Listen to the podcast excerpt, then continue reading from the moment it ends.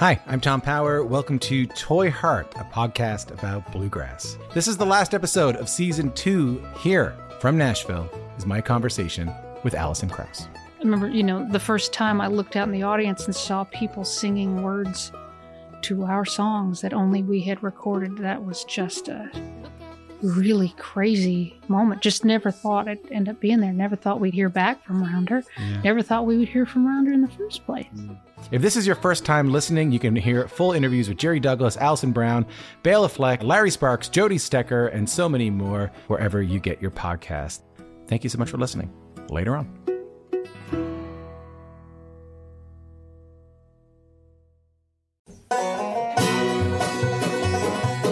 Hello, and welcome to The Breakdown, the podcast that uncovers the greatest sounds and stories in bluegrass music, one iconic record at a time.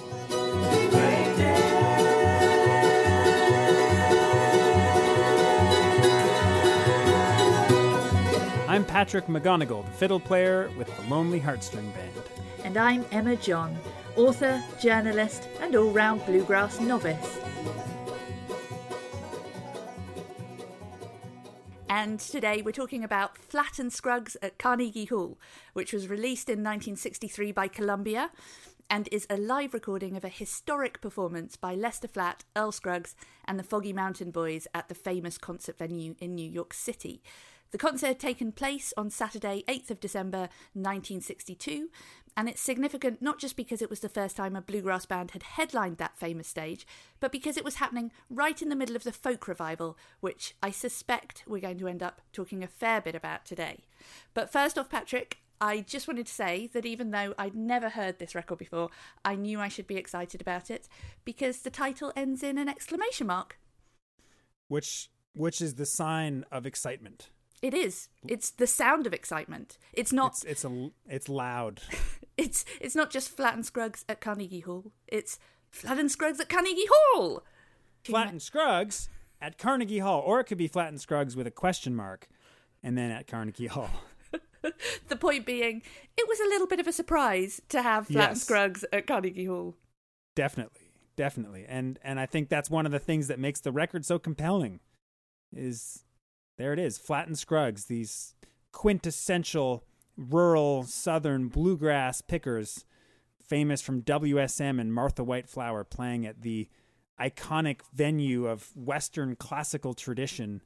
Brahms and Mahler and Mozart and Beethoven and Juilliard and all of these names that are so associated with 19th century European music. All of a sudden, you got Flatt and Scruggs. You got Lester Flatt up there speaking in his beautiful southern drawl.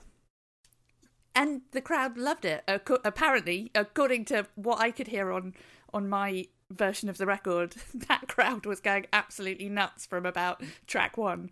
Yeah, they were, and and I also thought that all of the talking that that Lester Flatt and Earl and and and the the Foggy Mountain Boys, all of the speaking, it seems very rehearsed and very on point and a little bit hokey. And it's just eaten up. You can hear it. it's true. Everything that that they say, even if it sounds like they've said it a, a thousand times, the audience is just right there with them the whole time. So we should talk a little bit about uh, the audience and who was there and, and why it was significant. Um, but maybe first we should just set the scene for anybody who doesn't know about what was happening in bluegrass music in 1962 when this concert happened, which was Right. essentially that bluegrass music had really been in the doldrums uh, because of the new the new more cool sounds that had come along like the beginnings of rock and roll and country music had responded to that with this thing called the Nashville sound that was smooth and heavily produced and electrified. And so these this old guard and really they weren't an old guard. They'd actually only really been doing their thing for 10 to 15 years but Yeah. they suddenly sounded really outdated because of what was happening on the airwaves. And they had really lost a lot of popularity. So it was a real crisis crunch point for these musicians. Right, and it was December of 1962, and so you know you think at that time uh, Elvis had been just taking over everything, and that was still a rural Southern sound at its core. Uh, but it had totally swept these guys aside, and you'd seen country music, as you said, go to the Nashville sound and get really cleaned up and produced, and you added choirs and all sorts of keys and electric instruments to country music. And I don't think that bluegrass really could do that and still be bluegrass. You know, bluegrass kind of the whole point of bluegrass was this sound that that Earl Scruggs and Lester Flatt and those guys had really helped develop. And I don't think you could Nashvilleize it or or, or do that thing that that you that had happened to country. So it's true. And I think the big moment here was that a few months before they played Carnegie Hall, just in September, the Ballad of Jed Clampett was recorded and released by Flatt and Scruggs, which became the theme song to the, the hit TV show The Beverly Hillbillies. And that had really also, I think, launched Flatt and Scruggs into stardom just a few months before this. And that song had gone to number one in the country charts, which was a first for bluegrass ever. So, right in the lowest point of bluegrass, there was Flatt and Scruggs traditional bluegrass sound, number one in the country charts, and then here they are just a few months later playing Carnegie Hall. That's a seriously uh, important awakening for bluegrass music, and specifically Flatt and Scruggs. And it's interesting, they did it essentially by hitching themselves to the folk bandwagon because right. the folk revival was happening and the Newport Folk Festival had begun in 1959 and Flatt and Scruggs didn't play there together, but uh, because Lester Flatt didn't want to fly, apparently, so right. Earl Scruggs had gone and played there on his own, um, or with with some other players, but not with Lester. Uh, wow. Yeah, yeah. Earl loved flying. Uh, by the way, became a yes, became sure a pilot did. later. I discovered right things well, I, I never that... knew about Earl Scruggs. and that speaks to, I guess, their the the the differences in many ways between Flatt and Scruggs is Flatt is is uh, you know it's kind of an aside, but it's it speaks to what maybe was part of the dynamic within the band that made them so interesting. Earl was a very modern guy. He loved to fly. He loved modern music. He loved rock and roll. He, he formed a band with his sons uh, in the after uh, Flatt and Scruggs broke up in 1969.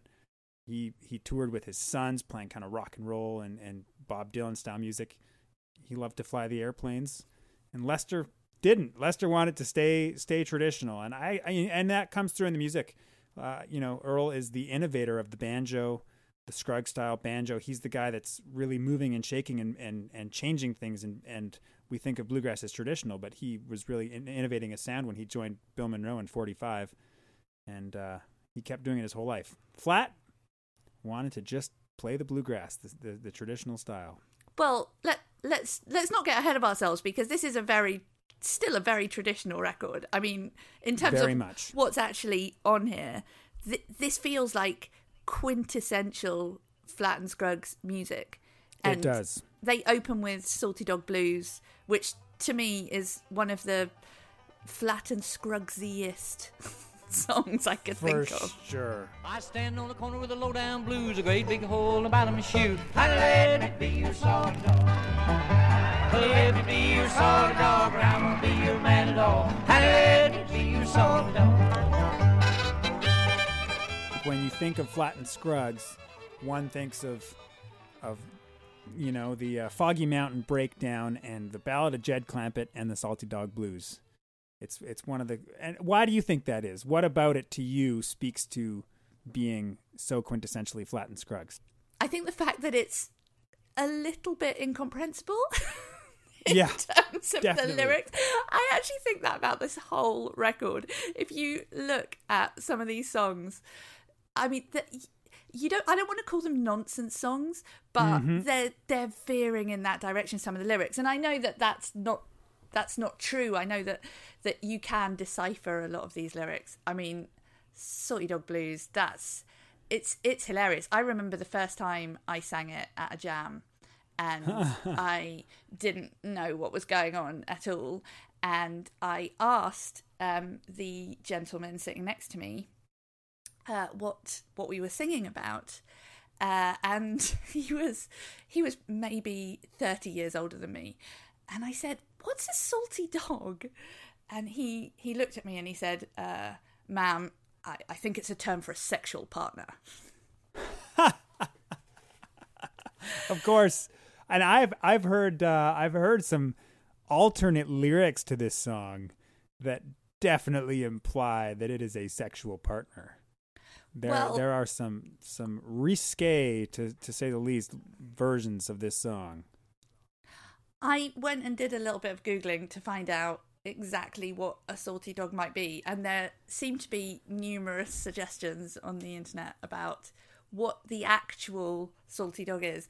There's there's there's a suggestion that it's a um it's a hot dog on a stick, essentially.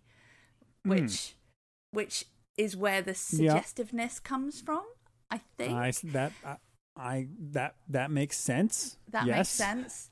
Um, there's also hold on, let me find let me read this to you because this is amazing. Um, Yes, uh, this is from a book called A Sometimes Westering Man, which says that the term salty dog actually refers to a medicinal device used by some early frontier America communities, especially in the eastern Appalachian ranges. In the fall, during hog butchering season, small sausages, or dogs, were placed in a brine solution and left to soak until the winter cold arrived. At the onset of pneumonia or influenza in a community, these sausages, or salty dogs, were heated and worn under the clothes, with women placing them inside their bodies.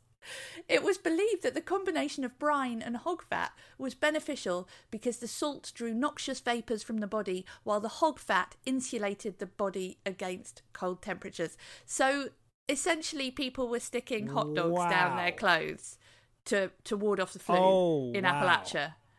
There's quite a tall tale element to Yes. some of these songs, and this one in Right. particular. Um, I think it's also really interesting that um, it's not the only song on this record that has African American um, heritage. That we think of these songs as being quintessentially Flatt and Scruggs Definitely. and um, being this, you know, from this white rural community. But uh, but Yeah. that one and Hot Corn, Cold Corn, both Right. come from African American singing tradition. Oh, baby, let me be your salty dog. I don't wanna be your man. Oh, baby, I wanna be your salty dog. That's Mississippi John Hurt playing Salty Dog Blues. I also think with Salty Dog Blues, they they're kind of setting the scene a little bit. You know, the it's the first track and and it's got imagery. You know, standing on the corner with the lowdown blues, great big hole in the bottom of my shoes. They're they're trying to. I think they're also painting a picture of themselves. You know, as as worn out, hole in my shoes, you know, like low down. It's a it's kind of got the the bluegrass imagery and and and sounds to it, and I think it's it's an it's like a makes sense as an opening track for what they're trying to do. You know, convince and sh- display to this New York Carnegie crowd who they are and what they really are, and they're the real deal. They're legit. You know. Yeah. I wonder Maybe who so. was in that crowd because like we were just saying that that crowd is so into the music and they are like yelling which that is not a Carnegie Hall crowd thing to do. They are making requests from pretty No. much the end of the second song. They're screaming for Martha White Right. or uh, Foggy Mountain Right. Special or whatever it is they want to hear. So I'm wondering if quite a few of that crowd had travelled for that. But I only say this because Yeah. I went to see I went to see Chris Thile play at Wigmore Hall in London. Wigmore Hall is almost as old as Carnegie Hall. It's it was built in 1901, so it's 10 years younger, I think, um, Yeah. than than Carnegie, Carnegie Hall. So it's but it's equally you know prestigious. It's it's the place where great chamber musicians uh, play uh, play Bach and, and all this stuff. And um, Chris Thile came and did a set, and there was complete silence in the audience because that's what you do at a classical concert. Utter Right. respect. And when he started playing bluegrass numbers, there were about five or six bluegrass fans in the back who who were whooping at the end of a particularly great break or you know just Right. applauding and getting excited. And you could see all the entire rows ahead of them. You could see the shoulders tightening as these very well dressed Yeah, yeah. ladies and gentlemen failed to handle um, an interactive audience at Wigmore Hall. And I'm surprised that there wasn't a little bit of that at Carnegie Hall. That's why I wonder how many of those people in the audience were transplants.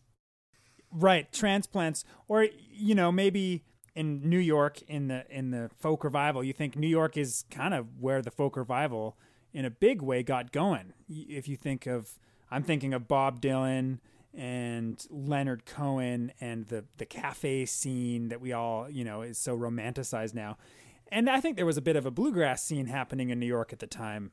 Um, it's the early '60s, and and there were you know Grisman and and and Tony Trischka and those guys all came out of of the New York scene, not necessarily maybe the city, but New England. There were bluegrassers around, and I would definitely say if if Flatt and Scruggs were going to Carnegie Hall, I'm in Boston, I would go.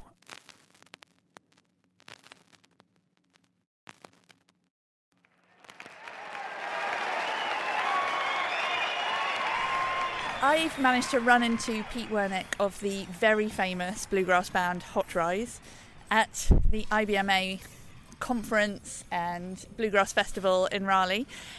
And Pete, a little birdie, has told me that you yourself were at the Carnegie Hall concert that Flatt and Scruggs gave in 1962. December 8th. I was 16 years old and I got my tickets early and I was so psyched. I had already seen them twice before in smaller venues, but uh, they also had Merle Travis on the bill that day, which a lot of people don't even know about or remember, but uh, he was there and he was great. And um, uh, there's a lot to remember. I still remember, even though it's now you know so far back, but. Um, there's this magic moment when it's a huge stage and they just walked out on stage. And they are all about exactly the same size and they're all wearing hats and they're all wearing matching suits. And it was like a little tribe almost walking out there in the middle of the stage in Carnegie Hall. And then they started a play and everybody's going oh so good. And you can actually hear um, when they come in for the first course of Honey Let Me Be Your Salty Dog, the whole audience is going, oh, it's so great. And uh, New York City, 1962, was not too used to hillbilly music. There was no country music on the radio at the time. Uh, I was a year or two from starting a bluegrass radio program, but that would, was then the only one that was on at the time. So another memory I have is uh, the well, it's a well known story now, of course, uh, that a lot of people were yelling for the Martha White theme.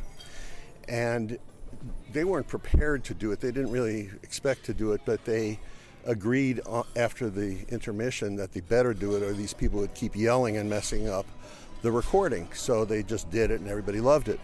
And without that, I don't know if I would have ever heard of Martha White Flour and Hot Rize. I guess I would have heard of Martha White Flour, but but Hot Rize came into my radar at the at that time, and uh, I was later in a band with one of the people who was yelling for it, and and I can hear their voices. I recognize the voices on the record of my, uh, some of the friends that I had, and it was just it was just a sensational thing. Anytime I got to hear Earl Scruggs play, I was at that time two years into playing banjo, and he was then and still is my musical hero.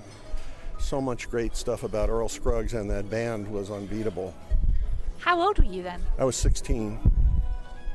And you uh, you're misting up just just Oh, yeah. talking about it. You you Totally. actually got tears in your eyes. Well, uh, you know, uh, how many moments, exact moments, can you remember from 16 years old when you're 72?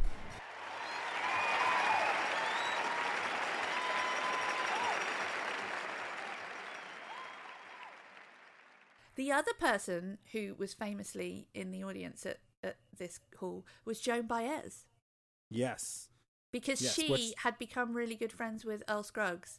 Um, as Mm-hmm. uh, I think from the time that they first played together at the Newport Folk Festival in '59, Right.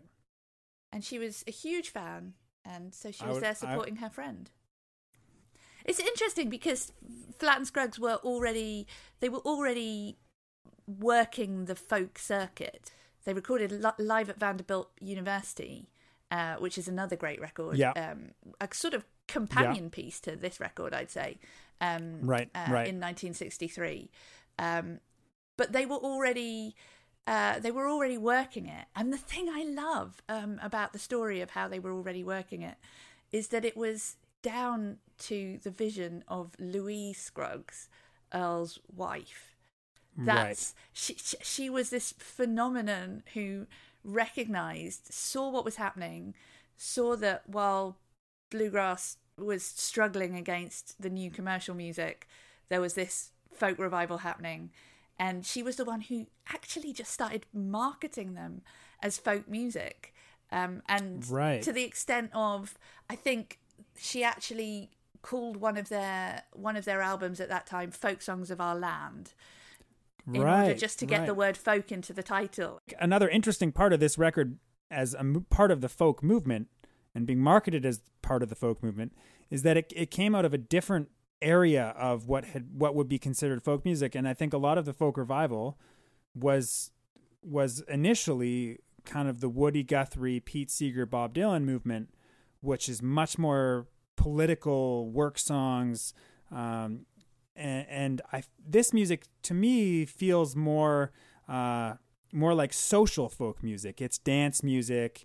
It's it's spiritual music. It's it's kind of performance music, and I, it's interesting that you know uh, you take that music and you put the folk the folk label on it, and it gets kind of cast into the same category with that just by being folk. That's that's interesting, and and I, I'm glad it happened. Um, that that that was accepted as well, and that the folk music at the time didn't just have to be uh, political. Yeah, I tell you another way it's different probably from the folk music at the time is that every song on this record is so short. I don't know if you noticed. So short. Oh yeah. you know, two tracks in, you get to the end of the second track, still haven't broken three minutes at that No. stage. And Yeah. then seven of the 15 tracks on this record are under two minutes long, Yeah. which Yeah. is extraordinary. And it actually made me think Flatt and Scruggs would have done very well today for the Twitter generation. I mean, uh, Definitely. talk about short attention span. right. If they they say these days that you know you lose people after 15 seconds of watching a YouTube video, So uh, Right. That uh, and it's really important to grab people in the first 15 seconds. I I think I think Flatt and Scruggs would do really well right now. Right. It's perfect. It's like you know, dig a hole in the meadow is 140 characters or less. You could tweet that out in no time. You could do. Um, of course, the LP itself was a new format then, which Yeah. is interesting. Um, it's interesting to me because obviously there are only uh, what 15 tracks on this record, and the concert Yeah. was twice that. One thing that I think is interesting about uh, what they chose to play and what made the cut is is Bill Monroe's footprints in the snow. Um, you know, they they famously had kind of a feud with him, and and uh, and yet they they play one of his quintessential songs, and they do Yes. it so well. Except, I know it's a quintessential Bill Monroe tune, but I also discovered that that that too is was not a Bill Monroe song. It's an English. Really? It's an English music hall song from the 1880s. Wow. I discovered this thanks to the brilliant historian, uh, bluegrass historian Wayne Erbsen, in his Rural Roots of Bluegrass book, and it's it's clear it's it's the same song from the English English music hall tradition. One of the lines that is very slightly different, which I love. Is that um, instead of strolling through the meadow greens as pleasant, there's no doubt, the actual original line was spooning in the meadows green as pleasant, there's no doubt. Wow. Okay, I like that. It's it's uh, that's great. Well, Who that's doesn't interesting. like a bit of spooning in Green Meadows?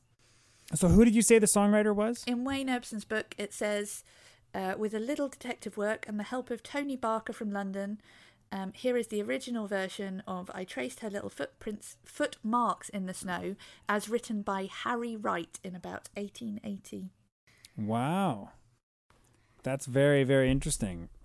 So Well, there there you you go. go. So they weren't playing a Bill Monroe song. I wonder at, at the time if they knew that or not.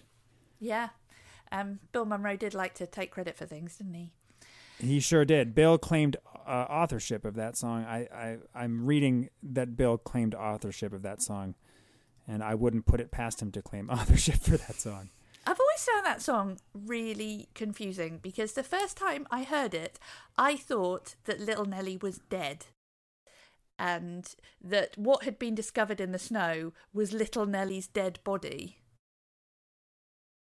Yeah, I mean that that seems to be implied, and also now she's up in heaven with the angel band. But then why would he bless that happy day when Nelly lost her way? You this wouldn't is the confusing thing with this song. You know, I just I've wondered this. Man, every time I hear this song, I get a little bit more confused because I Well, I always try. think- I think may, maybe this time I'm finally going to get it. No, I, never think do. the answer is that it's clearly a corrupted version of this musical version, this musical song, in which Little Nelly has just got lost on the moor. I saw her little footprint just outside the cottage door. I traced it down a country lane. I traced it to the moor. I found she'd lost her way. There she stood in blank dismay, not knowing where to steer for in the snow. I called her, she saw me, and as we were walking home, she promised that never more without me would she roam. I'm happy now for life. For her I've made my wife, whose footmarks I traced plainly in the snow. wow. So clearly, That's- it is a happy song. It's a happy song. That that gives me a sense of closure with this song. Yeah, but somehow Bill Monroe, by rewriting it a little bit, turned it into what sounds like an episode of NCIS. Now she's up in heaven, she's with the angel band. Soon I'm gonna join her in that happy land. Every time the snow falls, you bring back memories. I found her when the snow's on the ground. I traced her little footprints in the snow. I found her little footprints in the snow. Bless that happy day Still not as controversial, I would say, as the song with which Flatt and Scruggs finished this record. I, it wasn't the song that finished the concert. It would have been a very strange song to finish the concert. It actually came about yes. the middle of the concert. But they finish uh, the record with Let the Church Roll On, um, Mm-hmm. which is uh, a rare gospel song about church discipline. Right. Which right. Right. It's a very specific and um, niche kind of gospel song. Uh, where you're basically talking about how to deal with drunkards and women who dare to paint their faces. There's women in the church. Oh, my Lord. Got paint on their face. What shall we do? Take some water and wash it off and let the church roll on. Let the church roll on. oh my Let the church roll on. And a lot of the songs that I think of as quintessential Flatt and Scruggs tunes that didn't make the cut. One of like like "Rollin' My Sweet Baby's Arms." H- how that song somehow didn't make it on this record is is bewildering to me because that's one of the big hits of bluegrass music. You know, it's it's I I'm curious as to how that didn't make it, and and yet something like, um, I don't know. But Um, Martha White, the Martha White commercial does make it on, which I think is hilarious. I mean, the fact is that the audience is hollering for the Martha White ditty from really early Right. on. It it sounds on the record that they're doing it from two songs in, but actually that's a result of the editing that happened on the record. Mm. They actually didn't start calling for Martha White until about seven songs in. But still, oh, interesting. I, I read in Josh Graves's book that it used to happen to them everywhere they went. That Martha White, the Martha White advert was one of the things that got requested absolutely everywhere they went, um, which is is just really interesting to me from from a perspective of today and thinking about artistic intention and integrity. Now you bake plans with Martha White. Yes, ma'am. Goodness gracious, good and light, Martha White. Martha White. Now you bake better biscuits, cakes, and pie. Call Martha White, self-rising flour. The one all-purpose flour. Martha White, self-rising flour. It's got right. On the other hand, it's a very catchy song.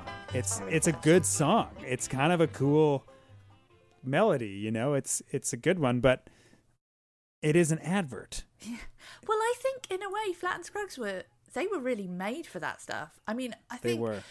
Lester Flatt's voice. I this is an interesting thing that I only realised listening to this record because I think I haven't listened to any live recordings they've done before. So uh, when I have listened to their songs before, it's just been on albums um, with no patter in between. And Right. hearing Lester's patter for the first time uh, was extraordinary to me. You know, I knew he had this gorgeous, smooth singing voice, but the silkiness of of his speaking voice and the the gentleness of it. It's it reminded me. There used to be um, an advert that uh, the great British actor comedian um, Stephen Fry used to do over here for a beer. And um, he he would play this smooth talking bartender, and I think the tagline for the beer was "smoother than a cashmere codpiece," and that's what I thought of when I heard Lester Flatt speaking on this record. Definitely. And and uh, uh, have, if you've ever watched the Flatt and Scruggs TV show, I think that Lester Flatt's speaking voice is a big part of that show because I think that's it. It's a lulling, soft voice, and then you know uh, to tie it back with the Martha White theme, then you'd have Lester Flatt introducing the Martha White representative who would talk to you about how delicious these biscuits were going to be if you use Martha White's self-rising flour. Uh, it's it's definitely incredible, but on the contrary, I find in this record a lot of the banter that that goes on and the jokes they make. Uh, maybe it's hindsight, but I find it to be very rehearsed. It sounds so rehearsed that that it, it's almost at this point it it sounds hokey and you know I, I hate to use that word but it just it comes across as so cleanly rehearsed and and yes it's with that lester flatt voice but But don't you think this- that the comedy elements of bluegrass in those days were they were corny? I I They think were. I think all that all that comic stuff they did was was corny, and I think it was. I think that's what people wanted. I don't know. I, I feel like that was just that was just the style. I mean, Yeah, I yeah. I would I would put Mama Blues in that category. Yeah. I find Mama Blues. It's one of those things. I I, I think oh, yeah okay it's clever and and I Yeah. love the idea of I love the thought of Earl one day sitting there discovering that he could make his banjo sound like a little baby boy yeah, crying. yeah for sure But at the same time, you know, there's there's a bit of me that just finds it a little bit too corny.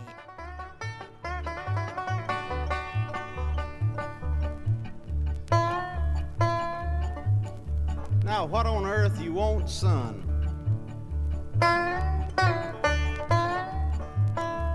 You want who? You want your mama? Well, call her. and as someone who uh, never got to see Flatt and Scruggs, of course, um, I wonder if they did this at all their shows, uh, and I wonder if if they did they did they ham it up a little bit more because they were at Carnegie Hall and they were trying to paint a, a slightly more dramatic picture of themselves, or was this just their mo?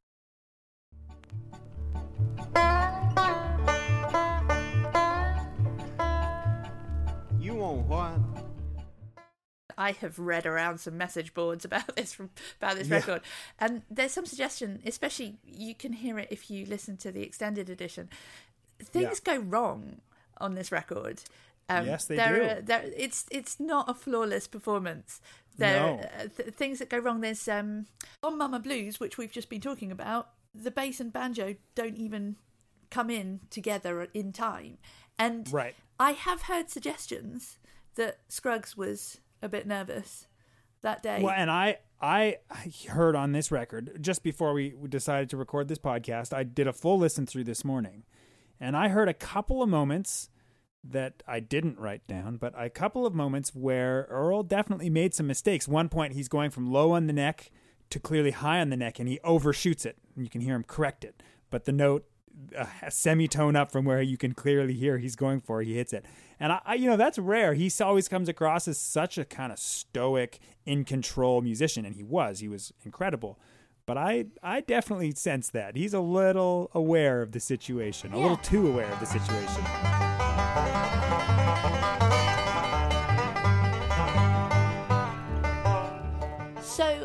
Did you read what Dorothy Kilgallen, the New York Times critic, wrote the morning of their show at Carnegie Hall? I did not, and I don't want to put that in the podcast because I should have. What did she say? She wrote um, in her column that morning of the Flatt and Scruggs concert The Hicks from the Sticks are coming to town. I want to warn you in time to get out. So she really So didn't like a- it. That's interesting. There was there was a there was a bit of edge there, um, and apparently they then did refer to it in um, in the concert at the start of the concert. I, I believe it was Lester Flatt said, "I see a lot of you folks didn't read your papers today because the hall was was completely full." But I think this would be a good time for me to tell my little Carnegie Hall story because Yes, do. I was there this January and I was lucky enough to get a tour from the director of the archives, a lovely man called Gino Francesconi. And he revealed to me why Carnegie Hall has got this this extraordinary reputation, why it became the benchmark of having made it as an artist to play there. Would you like to know why that is? Yes, I would. So apparently, it's because when Andrew Carnegie built the hall in 1891, he built it in Midtown, and there was nothing else in Midtown.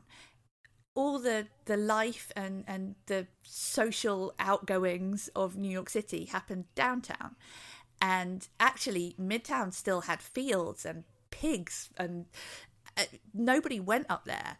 So if you were an artist who managed to sell out Carnegie Hall in the mid 40s, wherever it is, you had proved yourself because you'd managed to get all those people to travel out of their way to see you. Right. Huh. Which is perfect. I mean, back in the day, in order to see a great concert, you had to go from through the countryside, through the pigs and the sheep and the horses. And yet, there you are now, or in 1962, traveling by train or through the city's streets to see the rural southern folk music.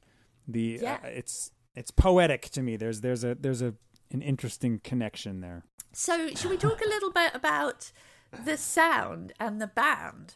Because Yes. that's interesting to me. Um, I didn't realize because I'm still learning about this music that uh, that they performed with a six-piece band and that uh, Yes. they had this extra rhythm guitar. Uh, they did. They did. It's interesting. Yeah, they had uh, uh, cousin Jake Tullock. Oh no, that was the ba- uh, the bass player. So they had uh, they had uh, Bill Powers playing rhythm guitar. playing rhythm guitar. And and and at this concert, he he was out on stage with them. I think that's right, and everyone saw him. Yeah. I I Yeah. read on the internet that um, somebody who'd been to one of their college campus concerts at Cornell University, and um, this person said that when they had gone to to see Flan Scruggs play, Billy Powers was standing behind the curtains on the right side of the stage, and so Lester Flatt's out the front just doing his strum. And there are G runs that are happening. And they're obviously not happening on stage and it was because Billy Powers was mic'd out mic'd up in the behind the curtains. Wow, how terribly unfortunate for him. not not only do you not experience the glory of being able to perform on stage with one of the great bluegrass bands, but you're standing so far from the band. How do you even play music with people that you're hiding from? I, I don't know. So I hope that's a true story, but that was that that was firsthand from somebody who who had been at one of their concerts. Of course, what you don't get on the record is any of the sense of the incredible choreography that they were pulling Yeah, off around these definitely. two microphones Yeah. that they had. It it's also I mean and and having two rhythm guitar players um, with with Lester Flatt and Bill Powers and and having a dobro um, is interesting because we think of the traditional traditional bluegrass band now as five instruments: bass, guitar, mandolin, banjo, fiddle. And I would say that at this time maybe that kind of quintessential quintet wasn't quite as established. Yes, Bill Monroe had been kind of in that band with sometimes multiple fiddles for a long time and he famously didn't like the dobro but that these guys were, you know, at this point promoting the the quintessential bluegrass sound without a mandolin. So they had had Curly Seckler in the band, especially for all the Flatt and Scruggs TV shows uh, episodes, and yet in this concert they had they had they were passing that chop sound around uh, between uh, Josh Graves on the, the guitar and or and the, on the dobro and Billy Powers on the guitar. So I read in the new Earl Scruggs book that had recent has recently come out, um, Earl Scruggs Banjo Icon, that that this was probably a purposeful move to to identify themselves differently to make their sound sound different to right. Monroe's mandolin bass sound, and th- that was Right. probably why why they got Josh Graves to start playing dobro because Josh Graves was originally hired as a bass player. Right, right, and and that makes sense, especially at the time. I think there was some animosity. Famously, there was some animosity between Flatt and Scruggs and Bill Monroe, and and Bill Monroe was upset that he had these two guys in his band, and he claims he taught them everything they know, and then they go off and form a band that becomes more famous than than his band. You know, they're they're they're trying to get some distance as well. So that that makes sense. And I also I just love the sound of Josh Graves on the dobro. It's one of the one of my favorite things about about Flatt and Scruggs is Josh Graves' sound. He plays some crazy licks, some weird, you know, almost a out as you might say stuff on this record that's really really cool and uh I just love it. I'm so glad that he's in this band.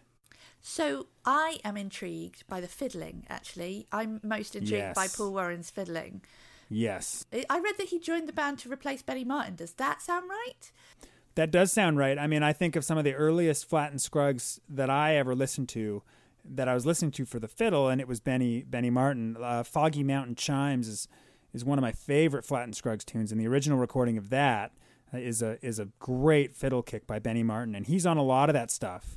Um, So Paul Warren And- is a real change of pace. Uh, They actually, I think Lester Flatt describes him as the best old time fiddler in the business when he Yeah. when he announces him on this record, and it is a- really different, and it's much. It sounds to me a much more old time style for sure. than you I- I, I love get. it.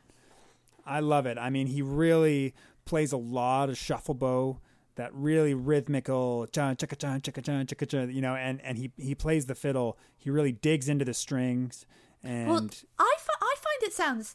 I was thinking, it, it sounds almost hurried. It, it adds this urgency to the music, I, I, it, because it sounds like it's especially on something like Durham's Reel. You know, there's this Yeah, almost kind of yeah. frantic sound of the bow being Yeah. dragged back to its position. definitely i love it. And and and i think that combined with earl scruggs and earl scruggs i think kind of did the same thing. He would lean way ahead on the beat. And so when he and paul warren are playing together they just create such a tension such a drive and a forward momentum. And it's so cool to hear those two guys play together for that reason. They're they're i agree with you. They're both you know they're just shy of frantic especially paul warren in the best way It's, And- it's and- and- interesting. I wrote that as well. I, I I thought it made me think that that even and there's on Flint Hill Special, it feels Yeah. like the bass is pushing, um, and that Yeah. the, this music is almost like getting faster and building, and to the extent that you feel like if if if you just took a pin out somewhere, that these instruments would all just spin off on their own ax- axis, Right, right. just kind of For sure. disappear, get hurled off the stage in different directions. Yeah, definitely. And and I I love that, you know, Paul Warren also, I think he played so with such ferocity that he's there are two strings ringing on his instrument, at least two strings ringing at all times. You know, he is just full of double stops and and it, it, I just I love the sound of his fiddle playing. He's yeah, he's he's one of the great sounds of, of bluegrass to, And of to course- my ears. His son Johnny Warren is now playing in the Flatt and Scruggs. What do we call it? Do we call it a Flatt and Scruggs tribute band, Earls of Leicester? Uh, he's he's playing with Jerry Douglas and Shawn Camp in that band. Um, Yeah. So it'd be interesting to know from him what he has discovered about his dad's style from replicating it. Definitely, I, I, and and also about playing his dad's fiddle in that band. It would definitely be very interesting to hear from him about what he has to say about playing that music on that instrument um, with such a proximity to it to his dad. That's so such an interesting thing. Uh, yeah, this is Johnny Warren, and I'm going to try to answer these three questions that you'd sent me via email. First one was, what was Dad's fiddling background before Flatt and Scruggs? Uh, on Saturday nights, my dad would would uh, sometimes walk about a mile uh, up to a friend's house because they had a radio and uh, they could pick up the Grand Ole Opry up at a neighbor's house there, and and and I remember him talking about listening to Fiddling Arthur Smith, who uh, had become my dad's idol uh, growing up, and he would listen to Arthur play whatever he played on the Opry that night, and then he would, uh, you know, hum it all the way home and get the fiddle out, try to learn learn the tune that way. And um, uh, anyway, after he got to play a little bit better, he started playing at some dances close by and around there, and and then later on, I'm not exactly sure how he met Johnny Wright, but I, I think the story kind of goes that he would ride his bicycle to Nashville, and I guess Johnny and Jack were maybe in the studio, or, or somehow he knew they were there, and I think he met Johnny Wright, and uh, by meeting him uh, soon after, I think he went to work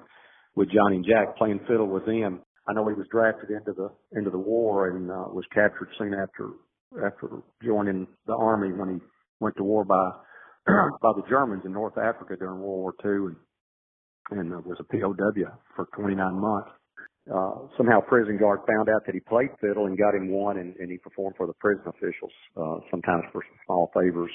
Uh, and, uh, and then after that, uh, when the war ended, he returned home and then it wasn't long after that he, he left and went to Raleigh, North Carolina where he shared a room with Chet Atkins and Sonny James for a while and then eventually connected back with Johnny and Jack and Kitty Wells. And then kind of a long story short, in 1954, he and Benny Martin basically traded jobs. Benny left Flatt and Scruggs and and my dad went to work for them and Benny went to work for Johnny and Jack and and uh, anyway that kind of leads him up to when he went to work with Flatt and Scruggs.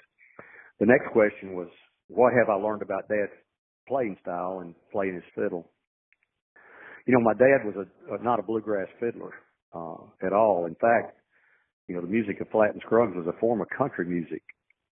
And Flatt and Scruggs didn't want to be recognized as a bluegrass band, and actually they weren't a bluegrass band at that time. Uh, besides Earl, they had uh, Josh Graves, and they introduced the, the dobro. So you had a bluesy dobroist and, and Uncle Josh, and then uh, my dad was a, a Tennessee old time fiddler, and really he was kind of a fiddling Arthur Smith with overdrive. So um, they were uh, trying to set themselves apart from Bill Monroe, and and they they certainly did that. But I had no other fiddlers to learn from but my dad.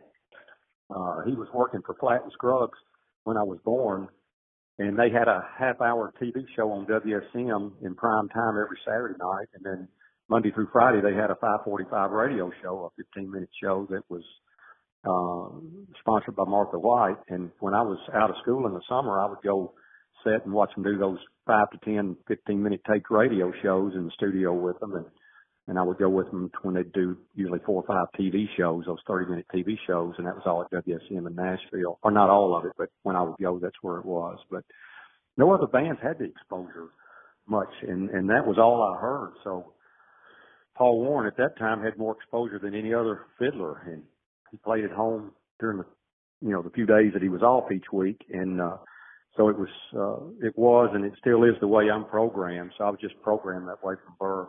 You know, his fiddling still excites me. I do remember in 1962, I was six years old in the first grade, and, and that was the year that I picked up the fiddle and started to play. So, uh, it's interesting. I, I didn't even think about that in, at all, or haven't thought about it until, until you asked me this question. But, uh, that's when I started to, to play the fiddle some. And, uh, one story that came to mind, and this is a, I mean, it's a crazy story, but I'm not sure if this happened right before or right after Carnegie Hall, but it was right about that time that my dad was driving home one Saturday evening from the Opry late, and and he was uh, over on the road here coming out of Nashville, Dickerson Road, coming to Madison where we lived, and he was tuning the radio and and, and ran off the side of the road and clipped a telephone pole in half, flipped a 56 Chevrolet upside down in the roof. That's a hardtop, crashed all the way in and, and crunched all the way into the front seat. Amazing he even lived through it. But I remember with my mom going to pick him up that night and he had one little scratch. I think he had two stitches in his shin. And that was that was all it did to him, and he was fine. But uh, that car sat in our backyard for the longest time, with as a reminder of uh, just amazing that he even lived through that. But uh, I'll tell you this: my dad has has kept date books from 1957 until Flatt and Scruggs uh, broke up in 1969, and I checked out his 1962 book uh, um, here recently, and they left at uh, 12:01 a.m. on Thursday, December the 6th, for a show at Jordan Hall in Boston, Massachusetts, on Friday, December the 7th. And then they played at Carnegie Hall on Saturday, December the 8th, and then they went on to Philadelphia, Pennsylvania for a show there on Sunday the 9th before coming back to Nashville. Um, very interesting and a great year for, for that type of music and for Flatt and Scruggs for sure.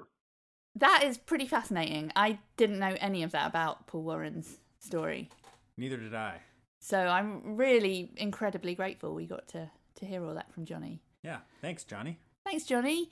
Um, we're coming to the end of our podcast now, uh, and I, I, wanted to thank a couple of people, um, including Johnny. Uh, we were going to say you should definitely check out the latest Earls of Leicester album, Rattle and Roar, it's called, available from Rounder. Not to be confused with U2's Rattle and Hum. Different record. Different record. Different vibe. Yeah, slightly. Uh, thank you to Gino Francesconi at Carnegie Hall uh, for for that really helpful tour he gave me and also just for chatting to us about Flans Scruggs. Thank you to Steve Watt for his reminiscences.